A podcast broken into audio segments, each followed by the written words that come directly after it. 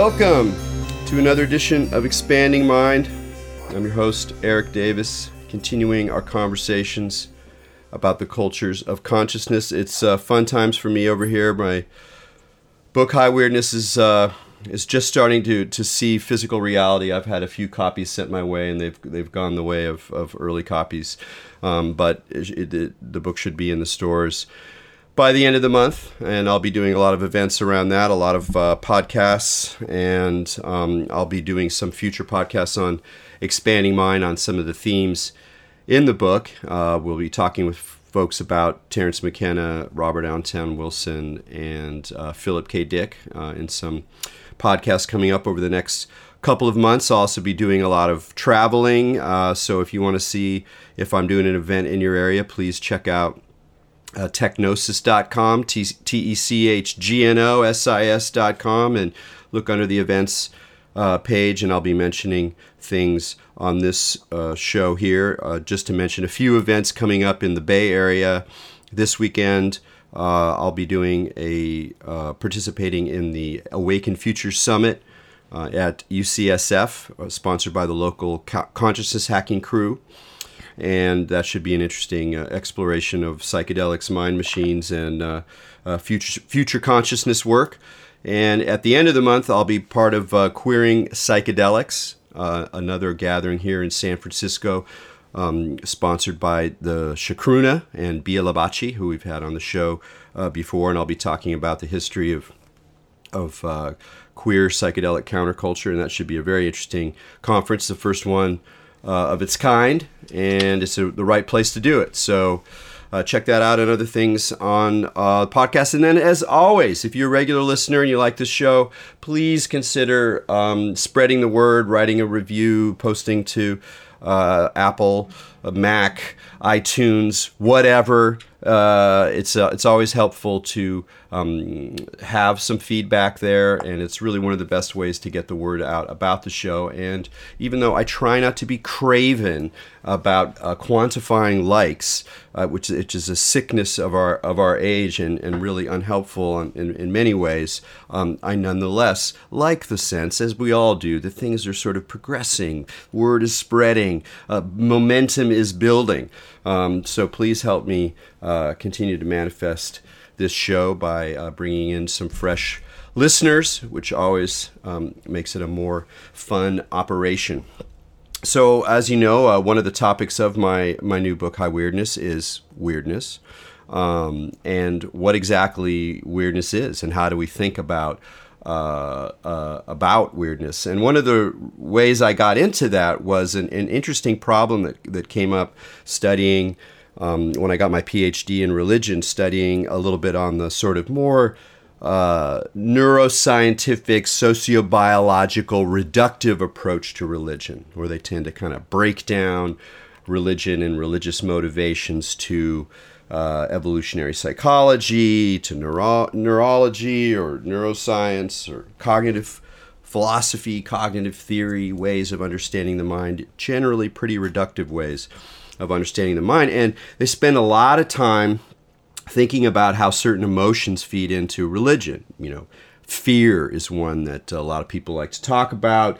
Uh, then there's a whole sort of world of like studies of obsessive compulsive disorder and how you can see that kind of uh, those sorts of behaviors uh, undergirding and motivating a lot of religious ritual.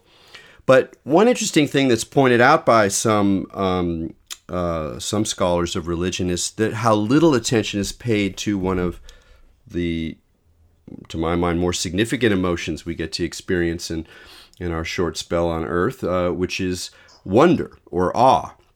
These are emotions. They they're they're complex. They involve physiological states. They're recognizable. Uh, they have you know tremendous feelings associated with them. They're quite motivating. They undergird a lot of religion. They undergird a lot of art, uh, a lot of experiences in our life, in, in love, in nature. Um, and yet there's often a very little very little paid attention to them from this cognitivist perspective because it's sort of elusive. It's not really exactly clear what these things are for. Like what exactly do does the caveman need wonder for? Fear makes sense.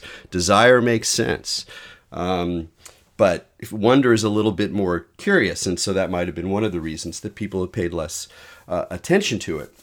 But there are other reasons to be paying attention to wonder, and, and one of those is uh, leads to our guest today. Mary Jane Rubenstein is a professor of religion and feminist gender and sexuality studies at Wesleyan, and she's written three totally cool books. Like it's just she's you know it's just we're talking scholarship here. You know this is not some crazy edge stuff or whatever, and yet uh, she's written three very different books, but they all sort of at least for me, resonate with really core issues um, that involve the the weird uh, and and a lot of other things. And her first book uh, takes on this issue of wonder. It's called Strange Wonder: The Closure of Metaphysics and the Opening of Awe. And I want to talk uh, with her a little bit about that at the beginning because I think it's a really good way to uh, open up the larger conversation that we'll be having. Um, her second book is about the multiverse, so the idea in physics of the multiverse, and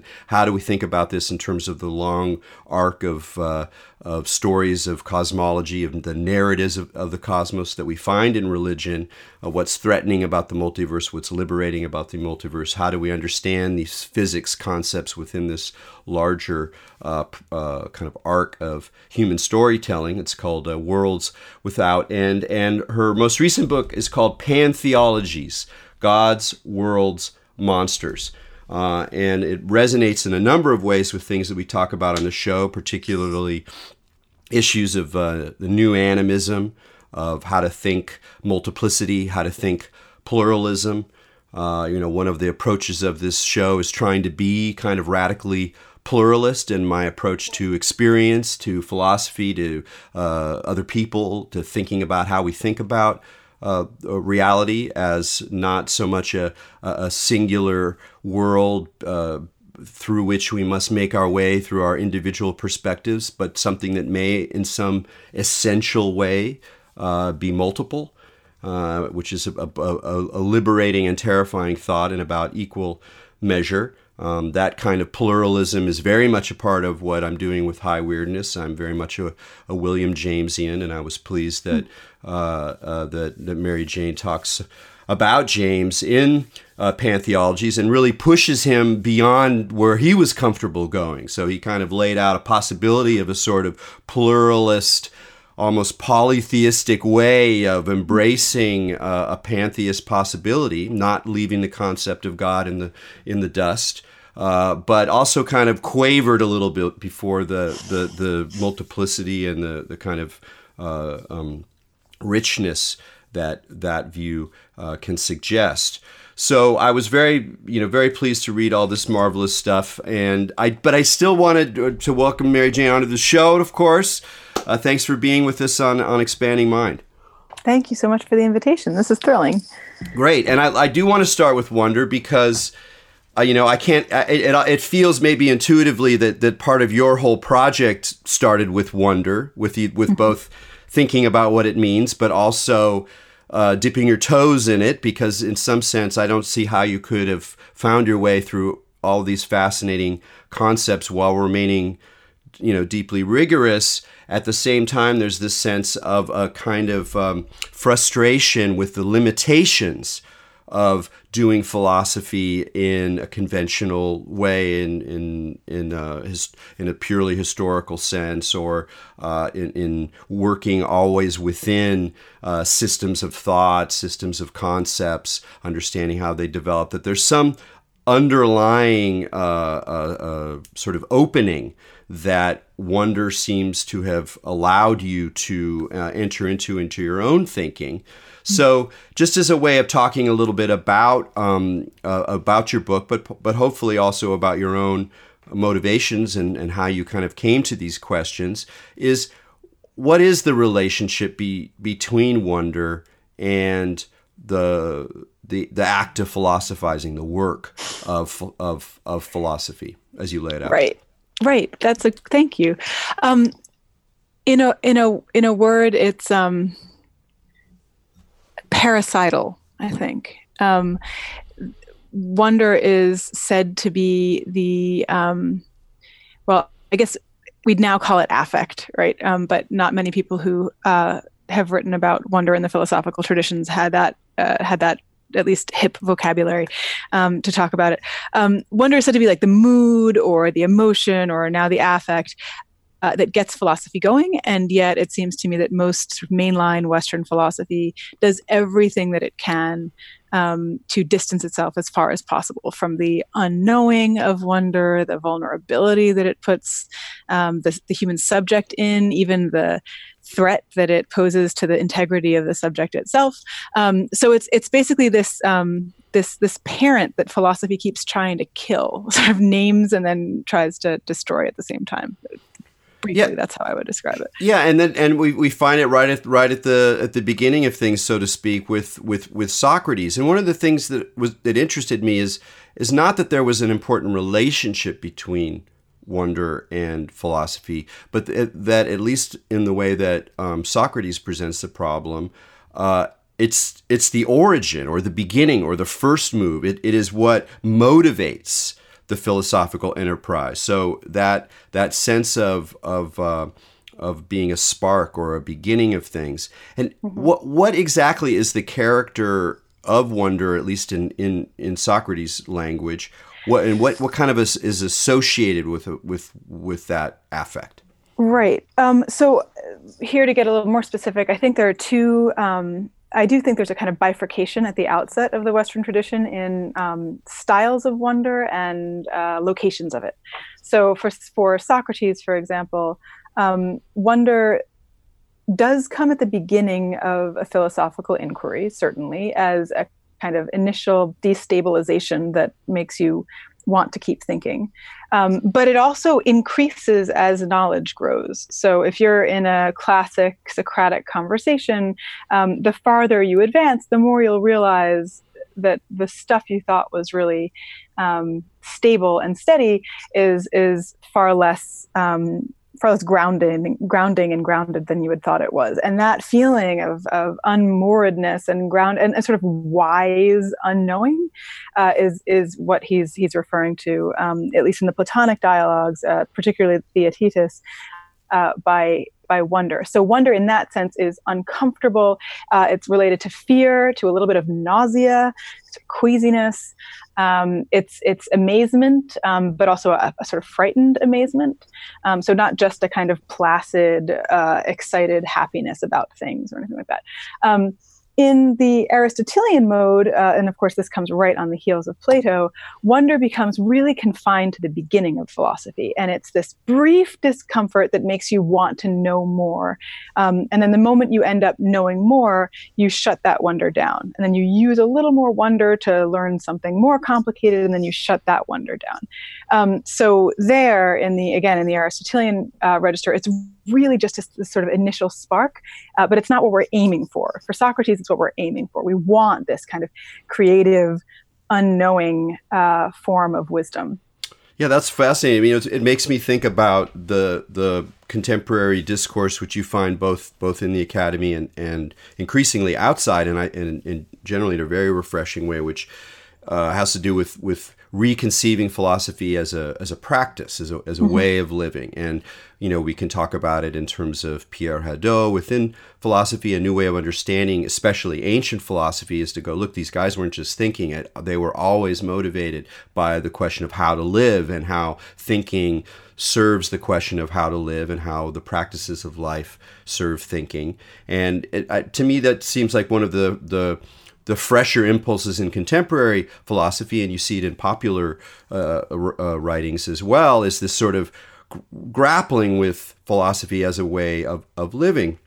And it seems to me that this question of wonder really lies at the at the heart of it. That that in order to really be practicing philosophy, at least in this more Platonic Socratic mode, uh, uh, as opposed to the Aristotelian, that part of what you're you're doing is is is moving into that those spaces of discomfort uh, of of the precisely where you thought you might the, these ideas might take you away from. You know you like you thought well finally we're going to get some clear ideas. These clear ideas are going to help motivate our thinking motivate our action in the world. And yet the more i sit with them the more i realize that they're fringed and even composed to some degree of this sense of vertiginous not knowing. And that to really practice then is to be is to invite those feelings and to and to work with those feelings. Right. Right. But but this isn't what happens mostly. You mean in the in the sort of long run of Western philosophy? Exactly. Right, and then and and there we can see the you know the complicity of the long run of Western philosophy um, with certainly the Industrial Revolution, um, with the fusing of science and a particular kind of technology, um, which is aiming for a particularly instrumentalizing kind of knowledge um, that doesn't really have much time for uncertainty or vertiginousness. That's yeah. vertigo. Vertigo. Yeah. That's a noun. Vertigo is a noun. you know, it reminds me of, of uh, something we, we talked recently on the on the show about. We've had uh, t- talked to a couple quantum physics folks, and um, that in the, even in the history of, of, of physics, you can see that the first generation of, of quantum physics thinkers who were very interested in philosophical questions seem to be, you know, like bring it on bring on the wonder bring on the confusion bring on the vertigo that seems to be implied in these ways of thinking and that even though none of those problems or conundrums were solved they remained absolutely essential to the, the conceptual framework and, and questions around quantum physics. That following that first generation, you have this whole long generation through World War II in the 50s and the 1960s, where the whole the whole thing was shut up and calculate. It was just yeah. like we don't need to think about those things. We can just make electronics work. Don't ask those questions. You're not going to get a degree if you ask those questions. Just make it work. And it's almost like a a, a quintessence of this process that you describe of kind of suppressing the wonder in order to get the job done of modern industry and, and capitalism. Right. In order to, I mean, in order to get our cell phones working, in order to get satellite technologies moving, um, yeah, you absolutely have to stop paying attention to those questions of how it can possibly be working. I, you know, Richard Feynman uh, has a famous lecture in which he says, you know, don't ask how can this be the case with respect to the quantum. You will never know. Um, just just think of nature as a sort of intriguing delightful thing. She's entrancing. And if you can think of her as entrancing um, then you won't be so bothered by her. And you'll be able just to figure out how, how she works and you know get your job done. And as, as david kaiser says right shut up and calculate. This is absolutely what and in, and in this in this sense i think contemporary physics takes on the mantle of um, sort of 17th century philosophy and really frees philosophy in the mid 20th century to start asking again these big sort of opening ungrounding questions because the physicists now are doing this instrumentalizing stuff a lot better than philosophers have ever been able to do it. Yeah yeah god there's so many things that are opened up there. I mean one, one thing i just wanted to point out with the feynman quote is it is it it also is a it's a really nice expression of, of what your work is about which is to recognize that you know he might have been sort of using that language in a in a sort of you know helpful metaphoric way well imagine that there's a sort of enchantress and just accept mm-hmm. that that's part of real and and you as a as a historian of philosophy and as a historian of religion as someone who's interested in religious thinking does not believe uh, that religious thinking is something that we just simply overcome and leave in the dust as we become more enlightened or something. Uh, that they, it persists in a variety of ways and in some ways uh, should be celebrated for such um, that you see in all of that uh, a, a, way of thinking, a way of relating to nature that has a distinct theological dimension to it, which is you know what you're what you're looking at in in pantheologies. This this possibility that nature, the material world, matter in its most basic, concrete sense, can itself be understood through a religious or sacred um, lens. And this is a very powerful idea and a very uh, terrifying one uh, mm-hmm. to some of these traditions that you've that you've outlined, in, in, uh, especially in terms of the the suppression of wonder. So, is there a connection between your interest in pantheism, this idea of a sacred material cosmos, uh, and the the questions of wonder that you that you had brought up in the earlier book? Yeah, I think that the clearest connection, it, I mean, it, it, initially I wasn't really thinking of any. And then I, at the end of the pantheism book, as I was, I was writing the last chapter and I thought, oh, damn it, I'm back at wonder. I, I had not aimed to get here. Um, but it kind of surprised me. Um, I think the clearest connection can be seen in the figure, uh, for me at least, can be seen in the figure of Albert Einstein. And it, this gets at some of what you were saying earlier about, um, the first generation of quantum physicists. So Einstein has this idea that um, he's challenged once to say whether or not he believes in God. And he responds that he believes in God uh, who works as and through the order of nature itself, not some, you know, humanoid dude in the skies uh, interfering with the normal course of events. Um, and in saying that he affirms, he says, I affirm Spinoza's God, right? A God who works through and as the order of nature. Um, this is effectively a pantheist proclamation. He is saying that what we mean by God and what we mean by nature or the order of nature are the same thing. Um, so I take Einstein as a pretty straightforward pantheist. Um, Einstein also um, professes, in the face of this sort of divinely infused universe, um, an absolute reverent sort of reverential wonder at the cosmos that he calls the cosmic religious sense it just fills him with astonishment and appreciation and adoration really um, what i find interesting about einstein's wonder is that it is entirely sunny it, it, he he uh, he is uh, in awe of nature. He's amazed by it. He's um, and there's none of the kind of frightening, terrifying, kind of grim sort of sub- sublimity that um, earlier thinkers and theorists of wonder um, would have attested to. Um, and I, I, I, think this has actually everything to do with Einstein's reluctance um, to affirm the quantum or quantum theory as a final way of understanding what's going on at the microscopic level right he hated the quantum um, and the reason i think he well the reason he did hate the quantum was that it introduced not just uncertainty but indeterminacy to the very fundamental structures of the universe. And that, I think, scared the hell out of him. And he was unable and unwilling to integrate his awe of the sort of regularity of the, the general relative uh, sort of large structure cosmos uh, with his terror and horror uh, at the small scale microscopic universe. If he had, I think he would have gotten something like um, a more kind of um, rounded uh, understanding or a rounded sort of experience, affect of, of wonder.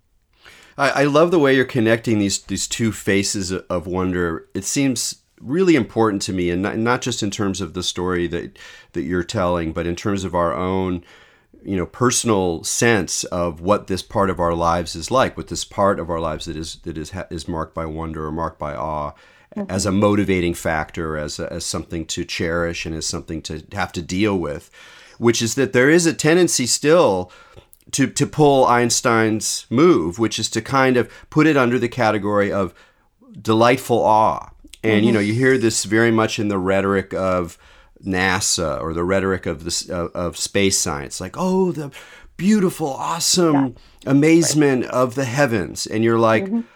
well, sure, okay, but you know, I'm also capable of looking up in the heavens and feeling whatever uh, uh, Pascal's sense yeah, of right. this terrifying emptiness uh, right. Uh, and this sort of overwhelming uh, horror even of just the sheer size of, of the universe as a, as a kind of itself a kind of powerful state of mind that's related to wonder, but it's not the same thing as this kind of Disneyfied mm-hmm. wonder that we get as part of the way that science and contemporary science and technology and capitalism tell a story about itself. Oh, the wondrous new powers of this, da da da da da.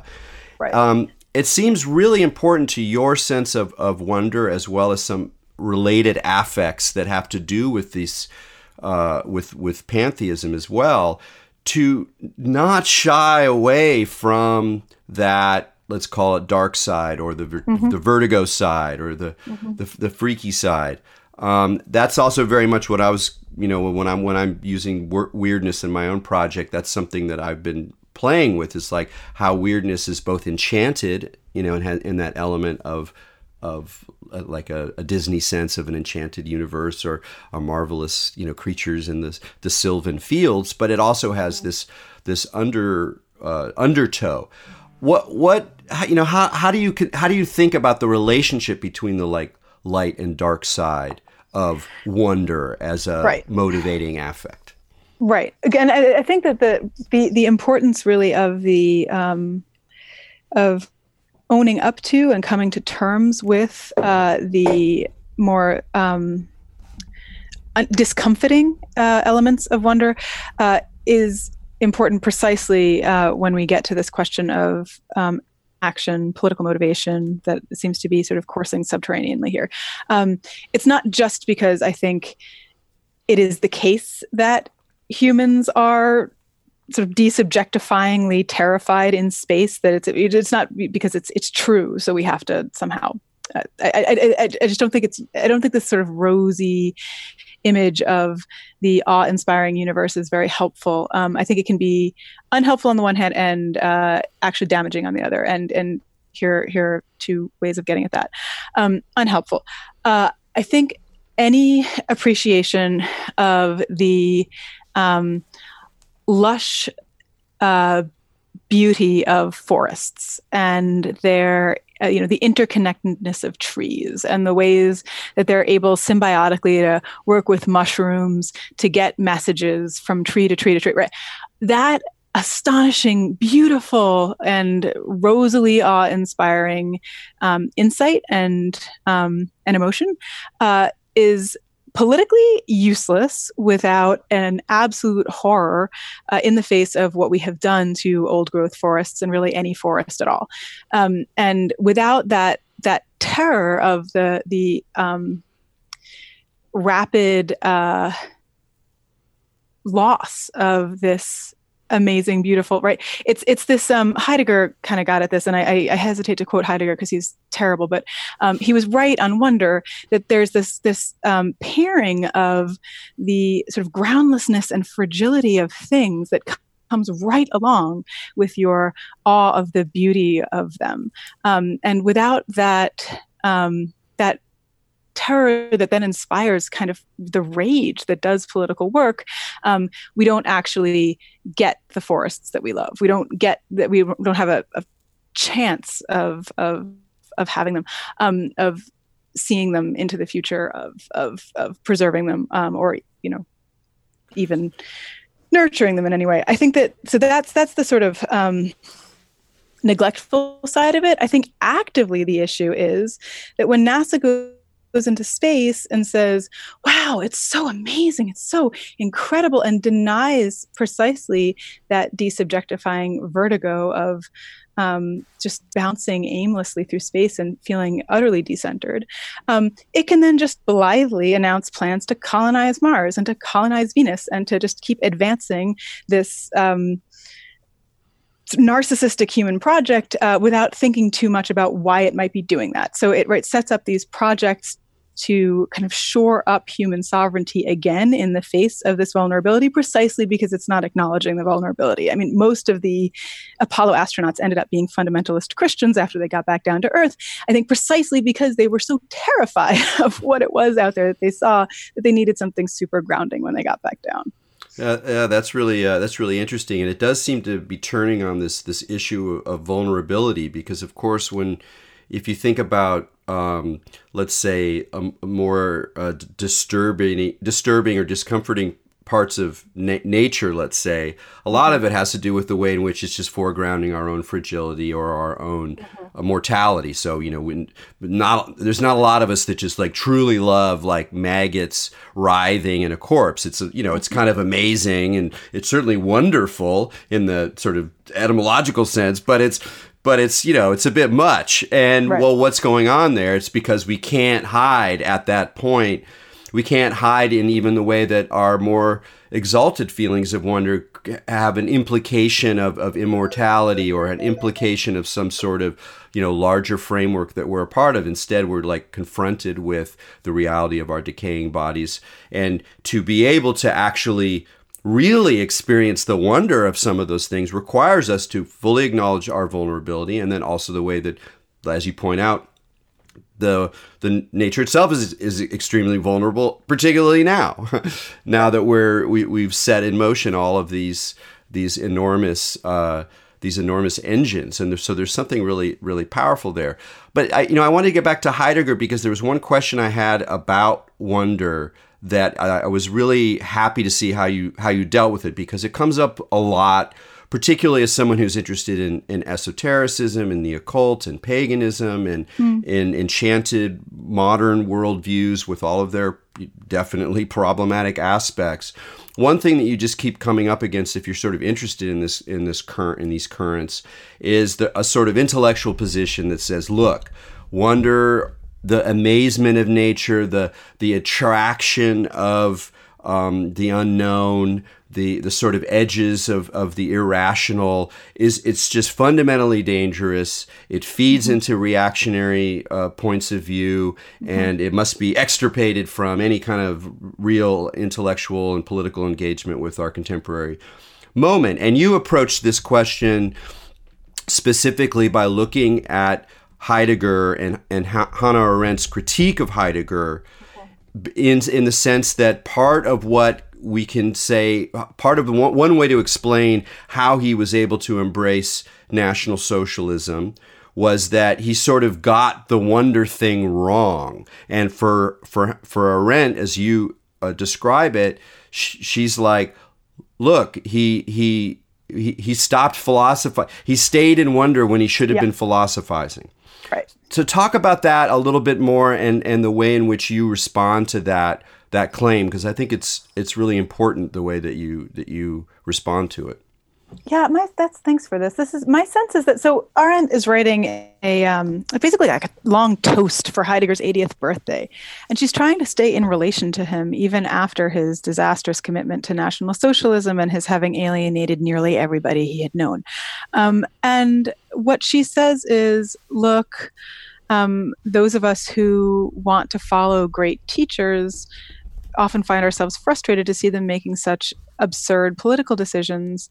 Um, and she uses the example of Thales, the ancient philosopher, who was apparently so uh, entranced with the stars above him that he fell into a well at his feet, right? And this is the image of the philosopher. He's just, his head is in the clouds, so he falls into a well. And she says Heidegger is just like a modern day Thales. He was so lost in wonder um, that he failed to see uh, what was right in front of him, which is to say the um, the um, particularly anti-Jewish danger of National Socialism.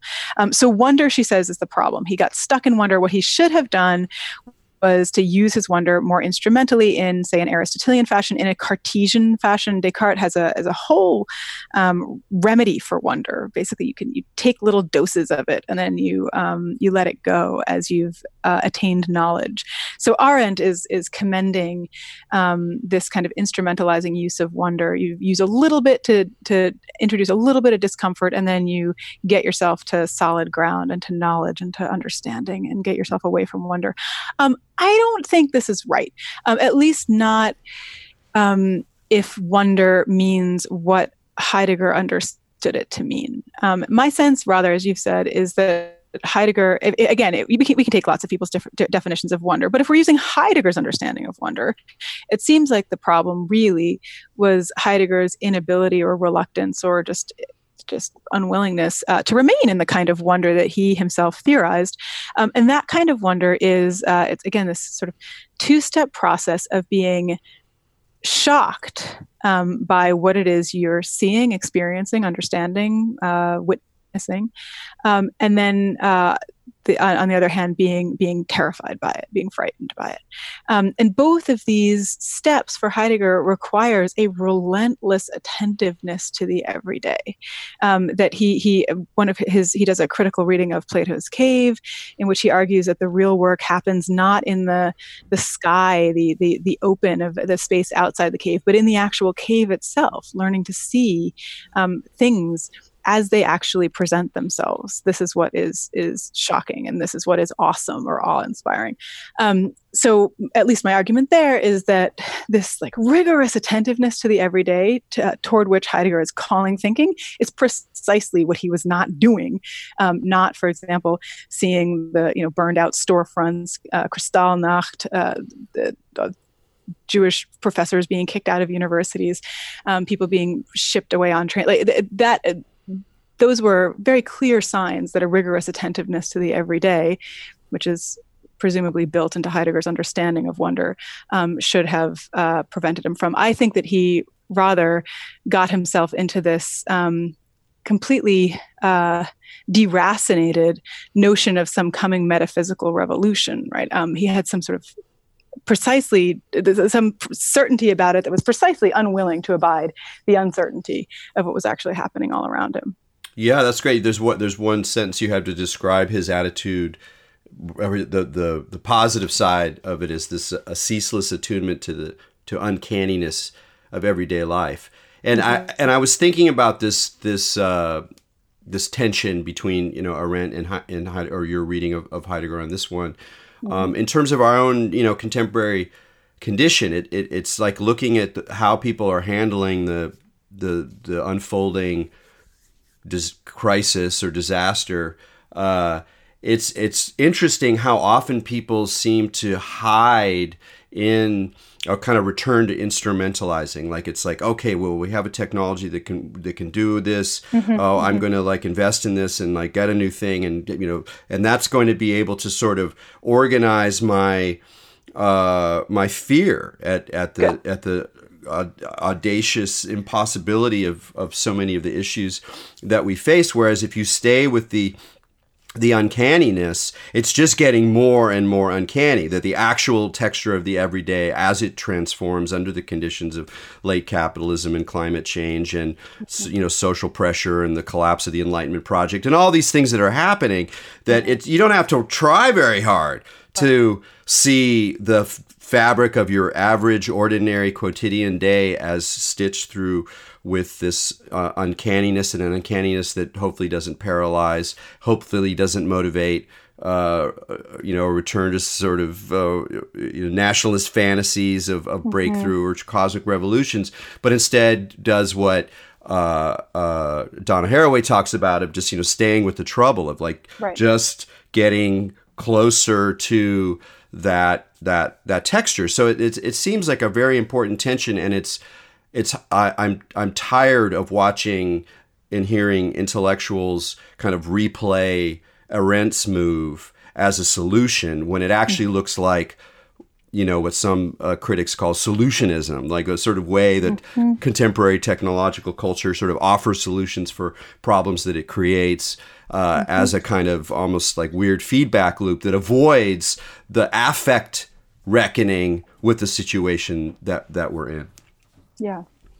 Yeah. Do you know that? Um, do you know that that essay? It's a 1968 or so essay by Lynn White called uh, "The Historical Roots of Our Ecological Crisis." Um, you he, mentioned that in the book, yeah.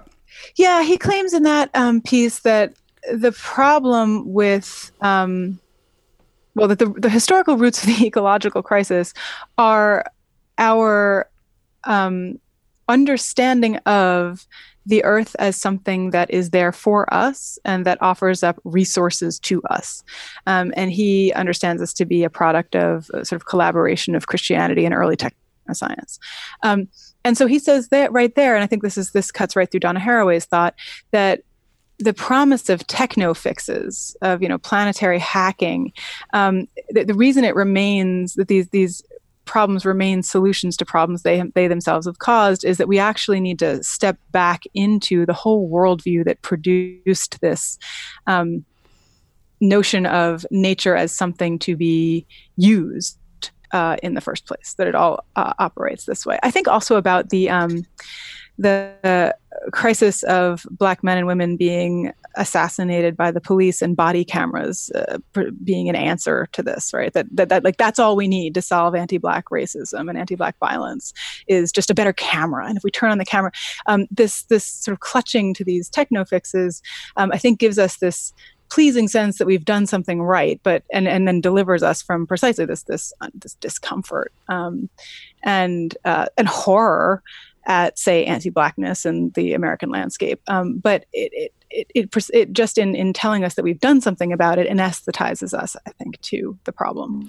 Well, this is a great setup for you know we've been talking about pantheologies a little bit, but not not as much as I would have liked. There's yeah, sorry. It, it always, no, no, it's not your fault. It always goes too too fast. It's just you know that's what these conversations are like. But it seems to me that one of the things you're doing in pantheologies is you know you're not as you say you're not an apologist uh, for pantheism although right. sometimes in a good way you get close. Uh, but you're trying to figure out well what would it mean to think this way? What would it mean to think that not that god or the sacred is in nature but that it is nature or and that that the material world as we understand it and the sacred or the religious uh, world is is the same thing that that that becomes a way for you to think about this problem that Haraway presents us with is that if we're going to get down and dirty with the consequences of Western thinking, of of exploitative thinking, of the that conjunction of Christianity and, and technological science, we need alternatives. We need to be inspired by other stories, counter stories uh, that enable us to create to get some space around it, and, and that seems to be a lot of what you're doing uh, with pantheologies, and particularly by emphasizing this is a, you know places to, to to dive in is just what is it that's so threatening and so in your terms monstrous mm-hmm. about this concept when you trace it uh, historically this idea of pantheism Right. So the idea of pan- so the, the term pantheism is a Western term. It's invented by a French intellectual in the late 17th century to refer to the work of Spinoza and some other people. Um, so it's a Western term, um, but it's a Western term of almost exclusive derision. It's a word that people use when they want to make fun of somebody else's position. Um, the position is something like uh, what we mean by God is what we mean by world. Um, uh, whether you know this this earth or the entire universe, but that God and world are the same thing. That's just that's what God is. God means world, right? Um, it has been so i mean hilariously unanimously demonized by the western tradition that gives it its name in the first place um, because um, aligning or equating god and the material universe um, ends up ascribing to God all of the characteristics that Western monotheism wants to protect God from. So, um, materiality is the big one, right? If God is the world, if God is the universe, God is in some constitutive way um, material. And of course, the, the God of Western monotheism is anything but material, utterly disembodied. So um, the pantheist God would have to be material. Um, the pantheist God would have to be in some way uh, multiple, sort of aligned with the, the crazy um, manyness of the universe itself rather than rigorously singular, so violates the principle of singularity. Um, and this God begins to look also sort of dark and feminine because these are uh, attributes that the West has traditionally associated with matter.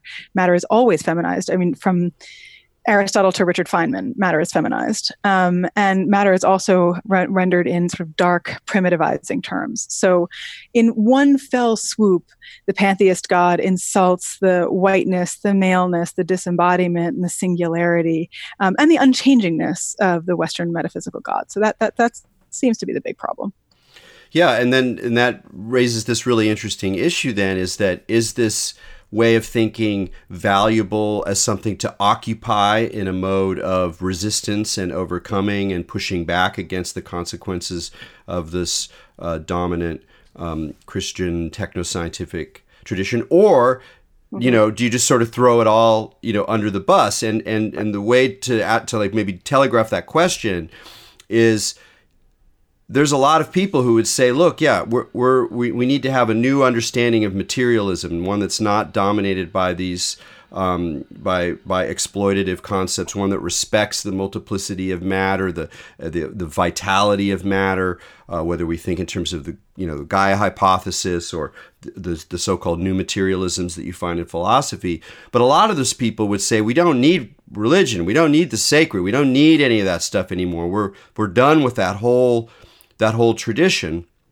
you offer a different way of thinking about that and and that I think is again really important part of your of your thinking is is you you also push back against the the either the idea that we can completely overcome these these mm-hmm. these aspects of, of human culture, human consciousness, relationality, uh, uh, the, the you know the cosmic experience, um, but also that we don't necessarily want to, and, and that there are reasons to dive into this almost a, a kind of polytheistic paganism in terms of a way of of, of revivifying or or or being able to be more clearly in touch with the multitudinous, emergent, vital quality of of a new materialism. Right. Yeah. Um, so there are probably five or six ways to answer this question. I think I'm going to try to choose two. Um, the question, as I understand it, is why not just get rid of the question of God or religion entirely, right? If we're affirming the goodness of creation, if we're affirming the um, agential nature of matter, matter's capacity to do things, why not just say matter can do things, right? Why do you? What, what does God have to do with that? Why do you have to theologize it? Why do you have to bring it into some kind of religious register? That's creepy. We don't like it. Um, religion does bad things. Um, I think that the two, again, they're I have a lot of responses to these, but um, the two I'm thinking of in relation to this particular conversation are first, um, the effort on the part of the secular sciences to demonize and overcome religion um, have has not worked just hasn't worked. And in fact, the more the natural sciences try to demonize and overcome a particularly monotheistic uh, religion, uh, the more they intensify a kind of back reaction of religious traditions appealing to a particularly patriarchal, particularly paternalistic, and particularly earth denying kind of theology. Um, so it's not it hasn't it hasn't worked well yet and i don't know that it's a game that we want to keep playing um, the and and the problem in this kind of back and forth between a revivified patriarchal theism and a scientific um, atheism, sort of stalwart scientific atheism. Um, the problem, as, as one philosopher suggests, uh, her name is Grace Jantzen, um, is that these two sides are still agreeing upon what they mean by God. That for somebody like Richard Dawkins and somebody, some, you know, Christian evangelical creationist, God means the same thing to both of them. God means a disembodied, patriarchal dude in the sky who judges people and either sends them to heaven or hell. Now, Dawkins is going to say that guy doesn't exist, but he agrees conceptually that that's what God means. Um, what I want to suggest, along with this other philosopher um, who sort of paved this ground in the late 90s and then nobody listened to her because everybody hates pantheism, um, is that it might be a better idea rather than just arguing about whether or not this God exists, just to change our understanding of what God means. And we don't have to change our understanding of what God means by just sort of making up some idea. We could rather look at some of the traditions that Western monotheism has, you know, unsettled, bowled over, sort of concreted over um, in its effort to take over the whole world. Um, some of these are um, polytheistic traditions. Some of these are animist traditions, um, which have different understandings of what we what we in the West call divinity, um, and maybe try to learn from those traditions rather than asserting, as the West has done since the 17th century, that ultimately we're all going to grow up and be rational atheists. Yeah, that's really wonderfully said, and and and, and again, one of the things I was most excited about your book is the way that you um, helped. Uh, uh, sort of you know nurtured the connections that were already implicit between some of these new materialisms, new ways of thinking about matter, uh, the agential quality of, of, of things in our world that that they're every everything's sort of pitching in to make reality happen in this kind of multitudinous way. The connections between um, new materialism and animism or indigenous worldviews. And it seems to me that we're at a very interesting phase of that relationship where, where it's not really clear. You know, some people don't like it, some people have kind of silly ideas about one side or the other side, but that a lot of the action has to do with really developing a kind of hybrid way of thinking that's not appropriating indigenous worldviews, that's mm-hmm. not just simply resting on some kind of um, you know idea of of a, of a living earth that's that's that's that's you know taken from some other tradition but rather in, is inspired by that to to uh, widen what it ne- means to live in a world where objects and processes are alive and agential and in in constant renegotiated relationship. Um, mm-hmm. That actually helps us uh, right. modify and find our way into that. Um, but as you point out, there's also still resistance on that end too. Like some of the new materialists, yeah. they just talk about science. They don't want to talk about indigeneity. Um, right. And on the other side, you have indigenous thinkers who, quite rightly, are very resistant to people kind of mm-hmm. moving in and being like, "Oh, hey, these are great ideas. Let's all use them." Um, mm-hmm. How do you, you do you? I mean, how do you see your work as as helping to to take this conversation forward? And and what do you think are the real important issues right now in terms of that connection? Um, I think the most important um, and most difficult and perhaps most counterintuitive move that we need to keep making um, is to remember that worldviews are different from one another. Um, we do not need all to convert one another to the same worldview. And in fact, efforts to do that have been disastrous, so we can just stop that. Um, but also, they're not inscrutable to one another right we can we can have different worldviews and or different um, worlds even um, and even find ways to communicate across and through those worlds. So i think for example about and I'm in this fraught intersection of um, technology and um, ecology and religion and particularly indigenous religion um, i think for about um, like the telescopes on hawaiian mountains right? There's there has always been uh, indigenous resistance to building telescopes on these sacred mountains, and yet there they are. They're you know U.S. telescopes, university funded, right up there on mountains. Um, and there's been there's currently a drive to put another one up, and a lot of indigenous resistance to that. Um, understanding what the problem is with installing a telescope on this particular mountain um, requires an understanding of the agency of that mountain and the sacrality of that mountain, right? The sacred agency of that mountain. Um, but it does not require people who were not raised as Native Hawaiians somehow to convert to that religion and start proclaiming the mountain to be animate and divine for themselves and to you know dress in a particular fashion and to you know take people's styles and to take their rituals and to take their right that it doesn't require that degree of appropriation. It requires a degree of recognition and understanding. Um, so the mountain that is sacred for native hawaiians does not need to be sacred to the activists in philadelphia. It just needs to be intelligible as sacred to the activist in Philadelphia. Does that does that distinction make sense?